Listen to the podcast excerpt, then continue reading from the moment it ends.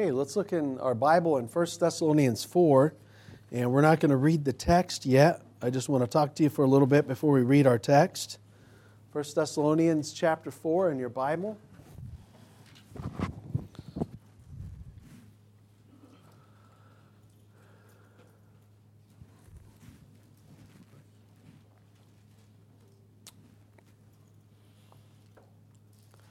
All right, Yannick, are we set here? Okay.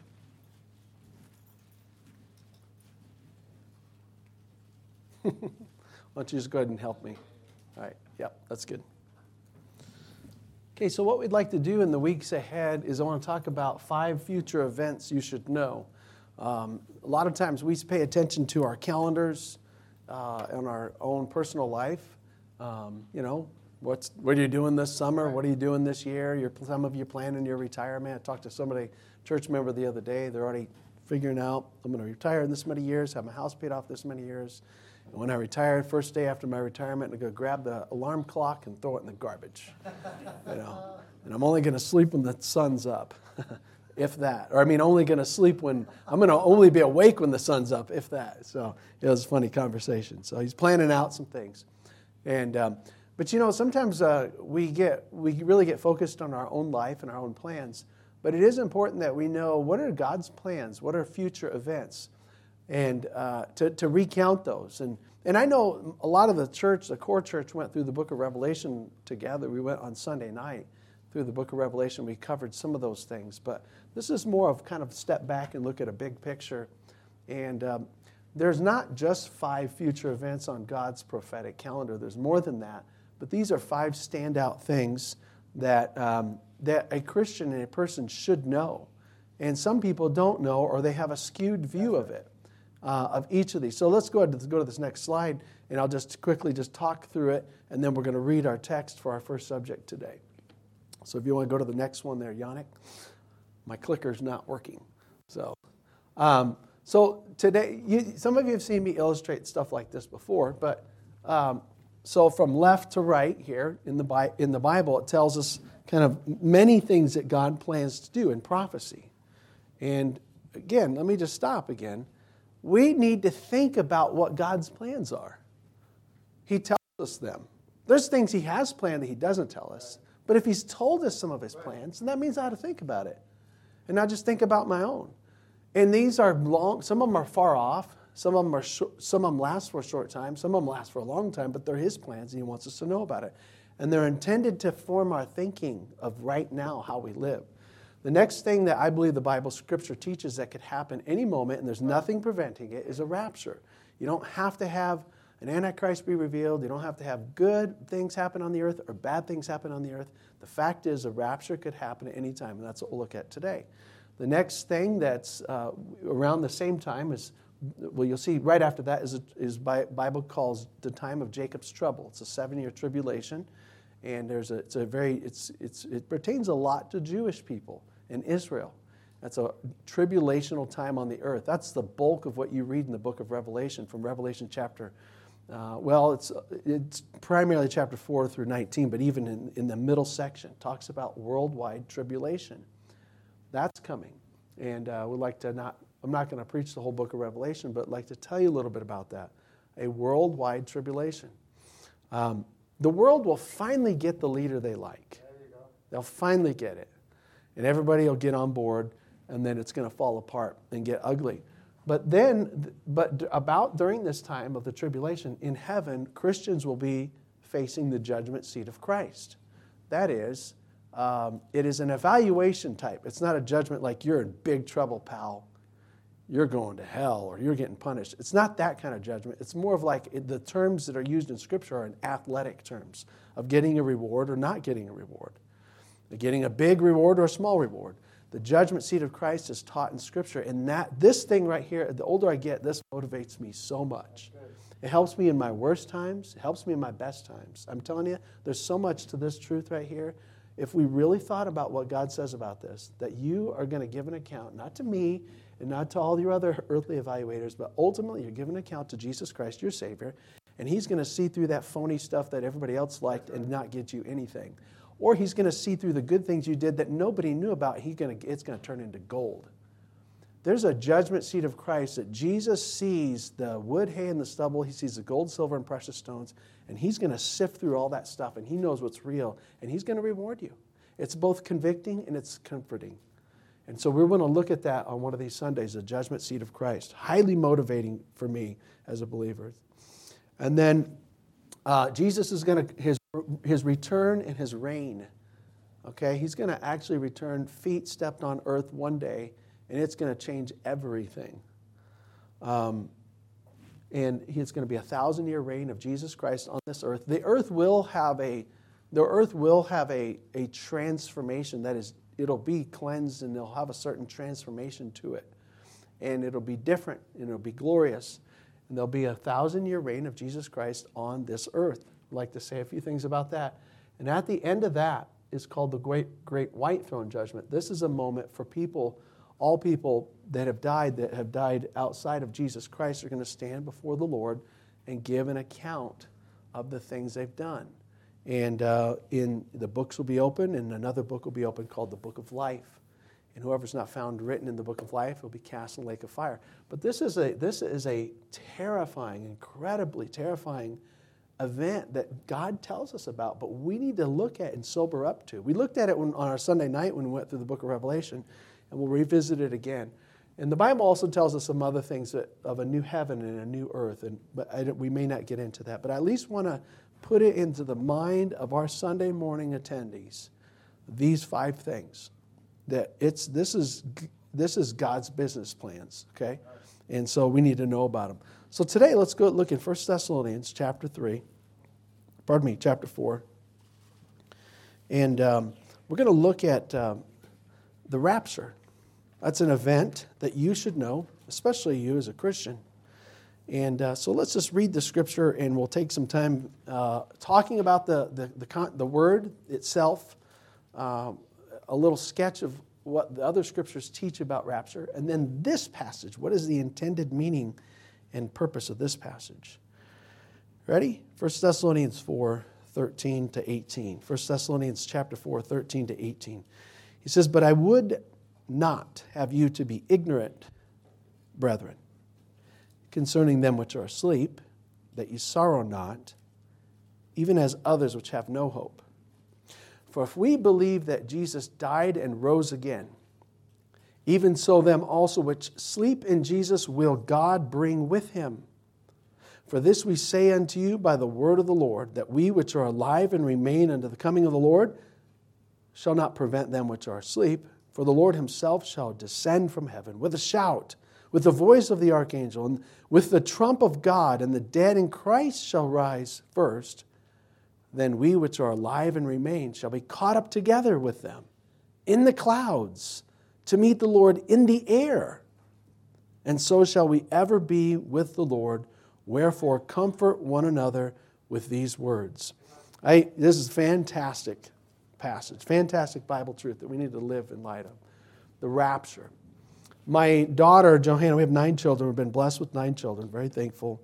And our oldest, Johanna, I think she's about 25, 26 right now. Uh, when we were, years ago, when we were doing kind of a family Bible time in our house when we lived in Chandler, uh, had a little Bible time in the evening, little family devotions and stuff, and I was trying to really get into it. You know, I had Michael and Johanna, they were real young.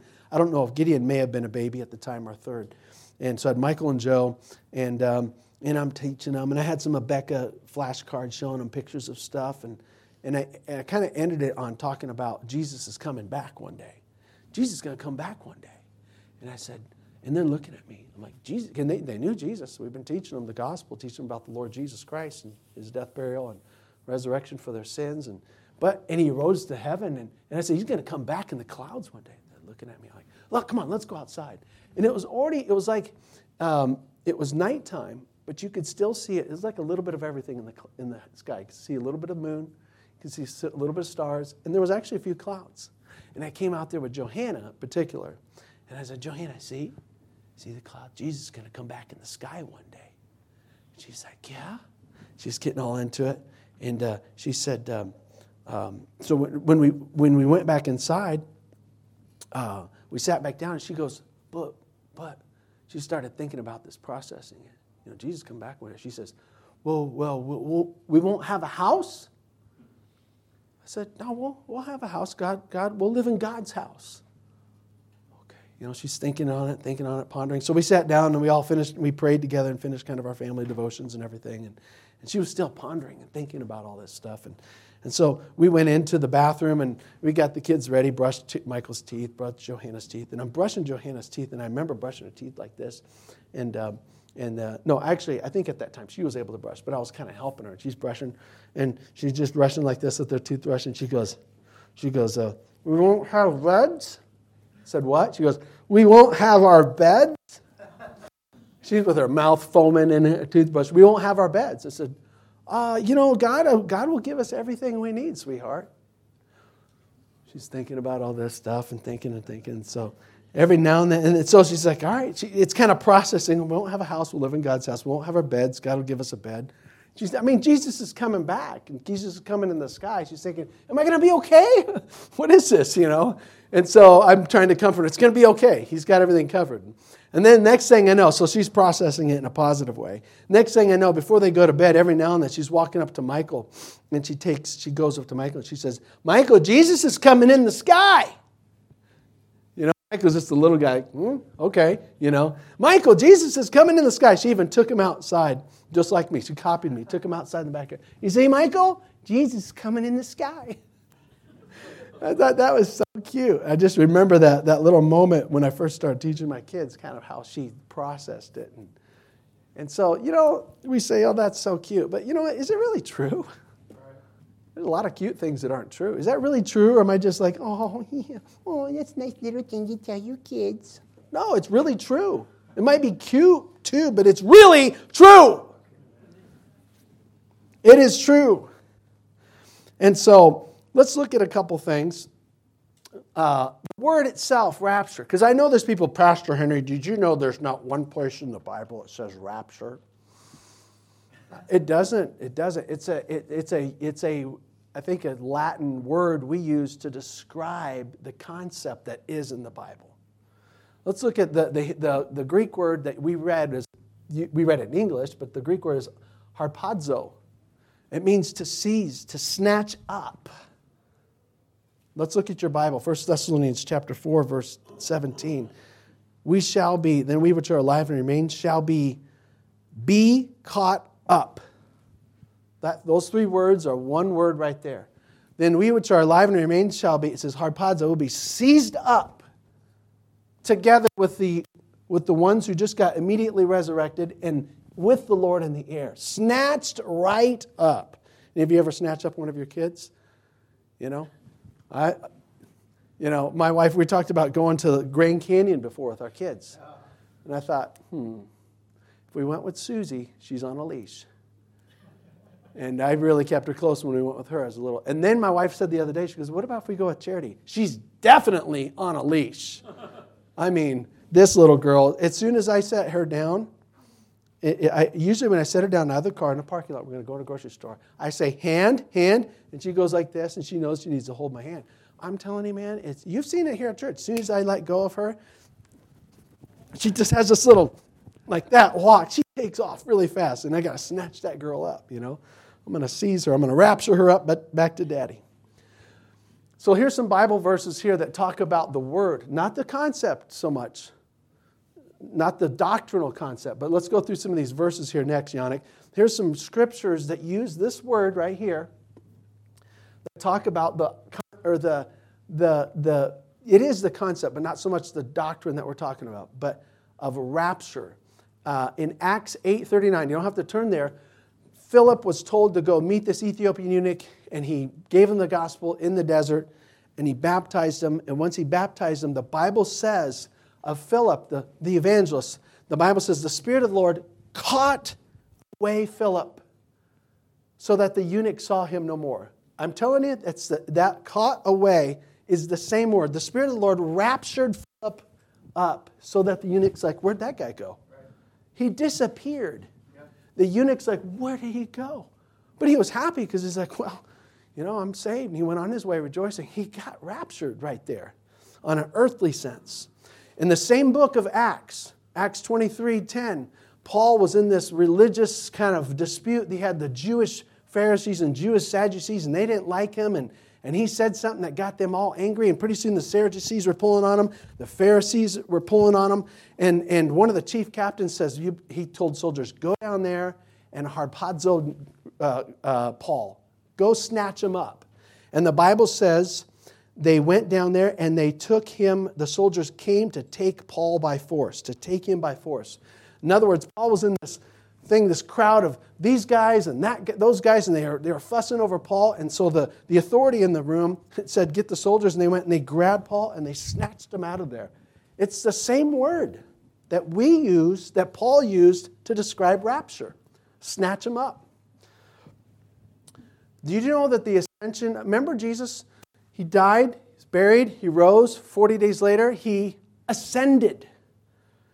In the book of Revelation, chapter 12, verse 5, when it describes, it describes Jesus' ascension as the, he's the child of Mary who was, came and, and the child was caught up unto God. That same phrase, Jesus' ascension is described in terms of a rapture. Jesus was ascended up, up into heaven. And remember in the book of Acts when the apostles are watching in uh, Acts 1 and they, Jesus ascends up into heaven and they're like, oh, look at that. And the angels are like, You men of Galilee, why stand you here gazing? I wish I was there. I'm like, look at that! That's why! I've never seen that before. Anyways, I, I don't know if I'd really be that bold with angels, but that's in my text. I'm like, tell them, I've never seen this. But the angel's like, Why stand you here gazing? Jesus is rising up and why stand you here gazing up into heaven? The same Jesus was taken from you is going to come back in in like manner. And the idea is that he is going to come back, but he's going to meet us in the clouds and snatch us up. The scripture teaches. There's like a magnet, I don't know if they still do this in some of these junk. You know, you got these big piles of junk and metal and everything else, in the, and, and they want to sift through these junkyards, so they have these big old magnets it's like a, you know, on a on a cable and it's grabbing stuff. I think it's charged and then it lets the discharges. I don't know how it works, but it can magnetize stuff and come over here and then release it, drops the magnetized genuine steel and it goes around and you know, and it drops on a bunch of other junk, grabs a bunch of metal and goes like this and drops it uh, by releasing the magnetism somehow. But you know, it's not grabbing everything. There's plastic stuff. There's other, uh, other kind of uh, different type of other metal composites that aren't genuine steel. It's only grabbing the genuine steel that's made to be reconstituted again. Okay. And that's us. That's the rapture. There's a coming a day when Jesus is going to come upon the earth. He's not going to grab every religious person, right. every person that calls himself a Christian or has a Bible or a King James Bible. He's not going to grab everyone like that in a church. He's going to grab the ones he knows are true. The Lord knoweth them that are his. And he's going to grab the ones that are truly born again and snatch them. This is going to happen quick, though. Snatch them up, and what's left is left. And he's going to take us to reconstitute us. You'll actually be reconstituted in the process. Reconstituted. That's a picture of the rapture. The Bible talks, we're going to just, let me give you a few. We're going to come right back and deal with this scripture right here, this passage. I want to say a few things about the rapture in other scriptures. We can go to that next passage, that next screen here. I want to say a few things about the rapture in other scriptures, okay? Um, the Bible refers to this event in other scriptures. These aren't the only ones, there's some others. Jesus said in John 14, 1 to 4, let not your, 1 to 3, let not your heart be troubled. You believe in God, believe also in me. In my Father's house are many mansions. If it were not so, I would have told you. I go, Jesus says, to prepare a place for you. And if I go and prepare a place for you, I will come again and receive you unto myself, that where I am, there you may be also. In my understanding of the Bible, that is the first time it, that the, the doctrine of the rapture is referred to, is right there. That's in my study of the Bible where Jesus says, I'm going and I'm coming back. He talked about coming back in Matthew 24 to rule and reign, but he never said it this way where I'm going to pull you back and go to the place I've prepared. Jesus referred to it there in John chapter 14. You see, there's two things. There's two. We say Jesus is coming again. That's true. We need to understand it in two phases.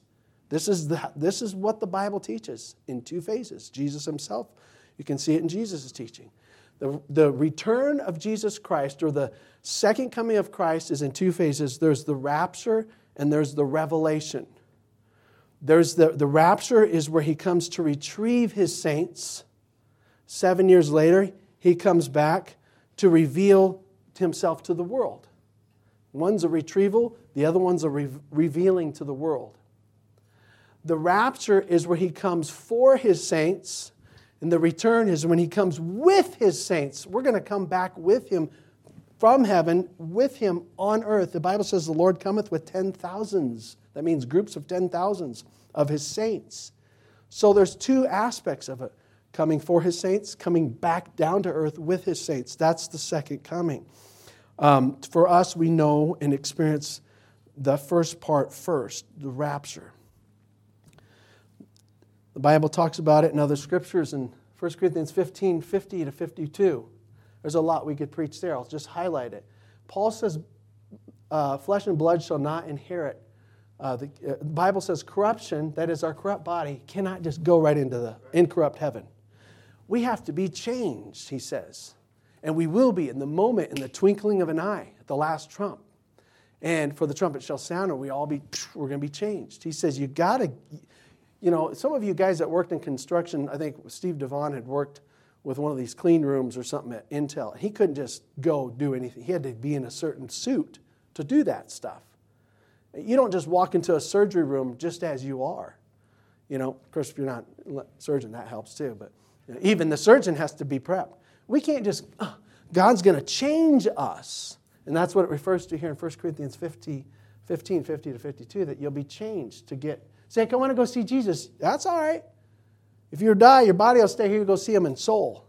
But if you want to see him with your body, he's going to, mm, it's going to change that thing, and you'll be reconnected with that incorruptible body, and you'll be with him. You know, listen, the Bible says this, uh, and this is a whole other thing. Did you know that this whole doctrine of a rapture of Jesus coming and snatching his people out of the earth and meeting them in the air and being with them? Do you know that's a doctrine called a mystery? That is, nobody in the Old Testament knew that. Now we look back and we see shadows of it with Enoch and with Noah and some other people, but nobody knew this. Paul says, I show you a mystery. Right. Just like nobody knew the existence of the church. The Old Testament does not predict the existence of the church. When Jesus came, he basically said, okay, then this is, this is the mystery, this is part of the mystery, kingdom mysteries. He's going to start his church since Israel's rejected him. In the meantime, he's starting his church. And the church was a mystery. That is, it wasn't a predicted thing in the Old Testament. So now we're in the church age, and just as the church age is a mystery, the church age is going to end in a mysterious time.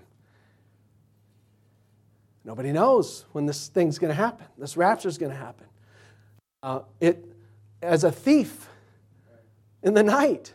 Nobody predicts when a thief comes, it says in 1 Thessalonians 2. So this rapture is something that wasn't revealed until the New Testament. And when Jesus comes, and when it actually happens, we don't know when that's going to be for us on this part of the rapture. He says, it's, You know perfectly the day of the Lord cometh as a thief in the night. That is, the thief doesn't, hey, by the way, I just want to let you know, I'm going to, I'm going to break into your house tonight and I'm going to snatch up your stuff. No thief tells you that.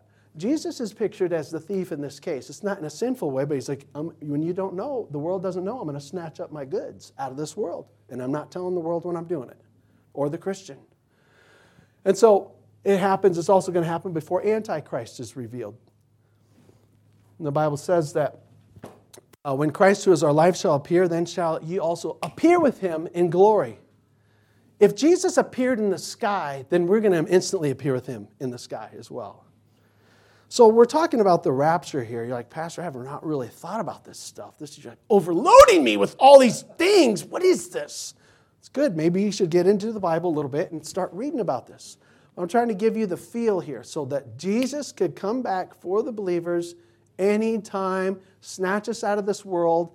And by the way, it is going to be a turning point in the world, in the mood of the world. It will be. In this passage right here, it talks about finally Antichrist gets revealed after that. And it's going to be like people are going I don't know how exactly, but what? No, these people are gone. And I don't know if they're going to say UFOs, or I don't know if it's because, you know, I, I don't know. But it's going to be a turning point in the world, and the world is going to greatly change for those next seven years. Just by having Christians out of the world would make it change. The Holy Spirit who dwells in us is taken out of the way. The world's going to be like, finally, I can go do what I want with these people saying something to me. You know, there will be preachers that come and God will, God will cause there to be some salvations and stuff, but it won't be like the church type age. So here's a rapture. It's going to happen. Here's the deal, though. Look at verse 18. Here's where we want to focus the uh, rest of our time, and I don't think we'll belabor it too long. Look at verse 18. Wherefore, what does he say? Comfort one another with these words. We're talking about a rapture. We're talking about God seizing, snatching us out of this world. And the way Paul describes it here in this text, he says, Here's what you do with this scripture. Here's what you do with this truth comfort one another with these words. And go to the next slide here. The rapture is, an, is a comforting truth. That's what Paul's basically saying. It's intended to comfort you. Some of us have ignored this thought. And maybe you need a little comfort by thinking about it. Some of us maybe deny it. Some of us take the idea of a rapture and you try to do other things with it, like try to predict it. That's not what God intended. Don't try to make a prediction of the rapture. The only thing I can say for sure is if somebody says they know for sure when Jesus is coming, then I know for sure they're wrong. Because he said, no man knows. So, um, he, so some people take the truth and they do, but here's what are we, what's intended to be, what is the intended effect? What's the intended thing that we're supposed to do and be affected with? We're supposed to comfort one another, and I'm supposed to be comforted by this thought of a rapture. Here's three ways it can comfort us. We'll look at these. These are the three points for the rest of our time we can, number one, be comforted knowing our own resurrection. We can be comforted by this idea of a rapture, knowing our own resurrection. Now, if you were to die right now, any of us die right now, as in Christ, you die as a Christian, your body stays. You know, yeah, they, they bury the, the old house, gets buried. The, the earth suit stays here. And then the soul goes to be with God. Absent from the body, present with the Lord, Paul says. But you'll get a body again. You'll, you'll have a soulless body with God until the time of the rapture comes. And then there's a, you rejoin with your body. The dead in Christ shall rise first. And the people that are still alive going, huh? They come up together. That's what it says in the text to meet the Lord in the air. So you're going to get a new body one day if you're a Christian, and it'll be incorruptible. There's comfort knowing that. I mean, again, you know, we, I was telling my kids the other day, I mean, we're thinking about all of our, you know, you get old and age, and, you know, like I've said, you get Brother, Brother Bob Devon, he told me a year ago, he's like, yeah, Pastor, by the way, uh, he's getting, getting over some sickness, but a couple years ago he had a procedure done. He goes, Yeah, I had to have something removed on my skin. He goes, You know, the ship gets barnacles on it. You got to scrape it off after a while, you know. And uh, I was like, all right, you know, you get that. You start, why is this growing on me? What is this? How, am I come, how come I got these wrinkles? You know, it's because we're, we're in the Adamic bodies. Our Adam bodies we inherited from Adam with the sin nature. But a resurrection will change that. The corruption will, will, will change to incorruption. And there's comfort in that. That says, if we believe, verse 14, that Jesus died and rose again, even so, them also which sleep in Jesus will God bring with him. And it talks about those who are died, they're going to get resurrected. See, we get to be and have whatever Jesus did in that sense. Our life is Christ. Christ lived, he died, he rose again, he ascended. And we believe in him, we get that. We, we die in him, we rise in him, we get to ascend in him. That is, that is, we're a new person that we are in spiritually when we believe in him. And then we get to ascend and have a new body one day because of him. There's comfort knowing our own resurrection. It just gets it gets kind of fatiguing when you know you're getting older and stuff like that. You're like your body aches and oh man, ugh, and that'll go away. You get a new body. You know, I was tell my kids, I'm like, you guys, everybody smells. Everybody smells. Even people who don't think they smell, eventually they smell. And what's really, I started grossing my kids out. I'm like, think about every orifice in your body produces something stinky. Everything. I'm like, Dad, stop, stop. I'm just reminding you of your sinful nature. You know? It's true. Every time we think, yes, I'm so, you think we're so good. We stink.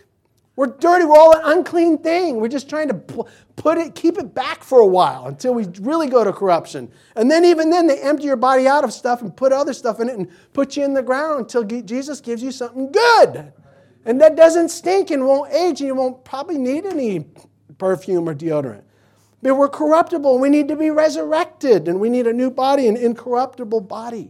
You know, the Bible says, you know, now are we the sons of God. It doth not yet appear what we shall be. But we know that when we shall see him, we shall be like him, for we shall see him as he is.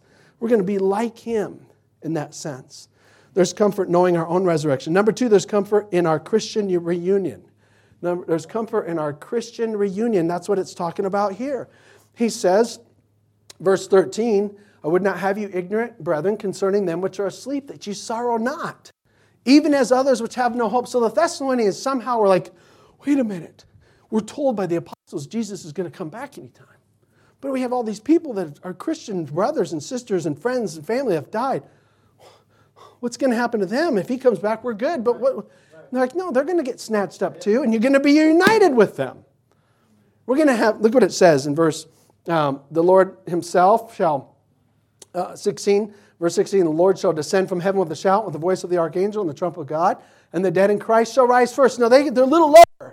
They're going to go point, they're going to rise first, okay? They got a little head start, kind of. Or at least get even. Then we, which are alive and remain, says, shall be caught up together with them, with them. Hey, this is fun! It's going to happen fast. To meet the Lord in the air. And so shall we ever be with the Lord. So there's comfort knowing our Christian reunion, you'll be together again. Think about any departed Christian loved one. I don't just say any, de- we have loved ones that depart, but that doesn't mean they're saved. And that's sad. But there's departed Christian loved ones. I mean, uh, Miss Sarah was telling us about a family she knew in California that became missionaries, and they, they couldn't have kids for, the couple was about my wife and I's age. They couldn't have kids for years, and so they adopted a couple kids. And then finally, this lady gives birth, or she's pregnant after I think 14, 17 years of marriage and she's pregnant and she gives birth and, and has a son. And then I think they have another one, I think, after that, another child biologically. And so they're all happy. And the, and the son was, uh, grew to be about, age, was it age 14 or so? He grew to be uh, age 14 and, and he had a couple older siblings and at least one younger or two younger. Okay? All right? And so in this family, this the Holly family, they, they became missionaries. He went, how are we going to be missionaries? You know? They became missionaries to Nicaragua learned Spanish and everything, went down to Nicaragua, became uh, missionaries, I think maybe seven years or so, established a work. Sarah actually went down, and visited them one time, and um, they were there. And then after a while, they came back, to the, came back from the field and lived in Oklahoma. And their son, their 14 year old son, their first biological son, whom they never expected, just died suddenly. They, don't, it's just some, they think it may have been a heart issue. Just there's no explanation. Just died. And uh, it was just crushing. For, I don't even know this family. I heard about it. Oh, man. Hmm. And I, assuming this boy had already made a profession of faith and everything in Christ. And, and so these parents are bereaving their, their son that's departed. They have two other kids that are, like I said, adopted and some other kids that are theirs. but think about the fact that, I mean, what can they say? We will see him again. Comfort one another with these words. There's different ways to comfort ourselves. You can tell yourself lies, you can tell yourself happy thoughts. You know, people always say, well, tell yourself the truth. And this is the truth. This is the truth. That if I have a Christian loved one, family, friend, brother in the Lord that dies and it grieves me, I need to grieve and I need to cry. It's necessary, it's part of being human. Weep, says. But also, how can I be comforted? I'll see him one day. I'll see her one day. The life that was cut off in my mind prematurely, I'll see one day, and it'll have a fullness of life in the next life. And together, even in Jesus' kingdom, oh, think about any departed loved one. You'll be together again one day with them, but in a better state. You won't get tired listening to them. You won't have to say, man, you got bad, I love you, but you got bad breath. No, it won't be a problem anymore. Yeah? Comfort one another with these words. There's going to be a Christian reunion, but it'll be better. You'll be in a better condition in every way. Number three, the last kind of point of comfort here that we can derive comfort in our own resurrection, comfort in our Christian reunion, and comfort in that we get to remain forever with the Lord. Number three, there's comfort that you get to remain with Christ forever. Look what he says there in verse 17. Then we which are alive and remain shall be caught up together with them in the clouds to meet the Lord in the air. So, I love this statement, so shall we ever be with the Lord. I love that. Oh, we're just going to be with Him forever. Just everything's going to be fine. In a sense, He's with us. I understand that. Through the Holy Spirit, He's with us. But His physical presence in all His glory, we're going to be caught up with Him, to be with Him forever. It's like, I don't care what happens after that. We're good. We're good. I mean, that's how I feel about it. Now, I know what I'm doing now is going to determine some of the jobs He's going to get me doing, but man, I'm just with Him. We're good. Yay. That's comfort to me.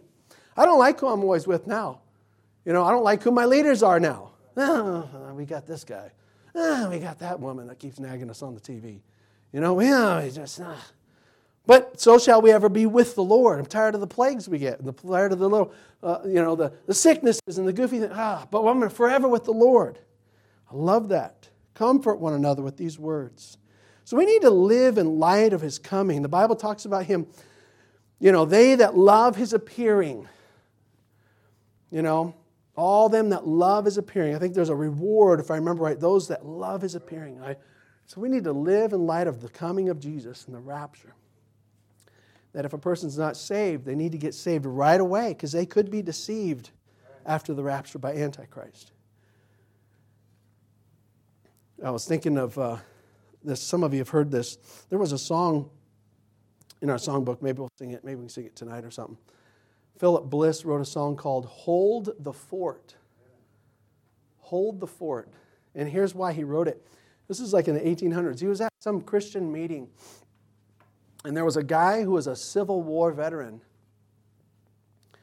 Uh, this is in the 1800s, in the 18, 1870.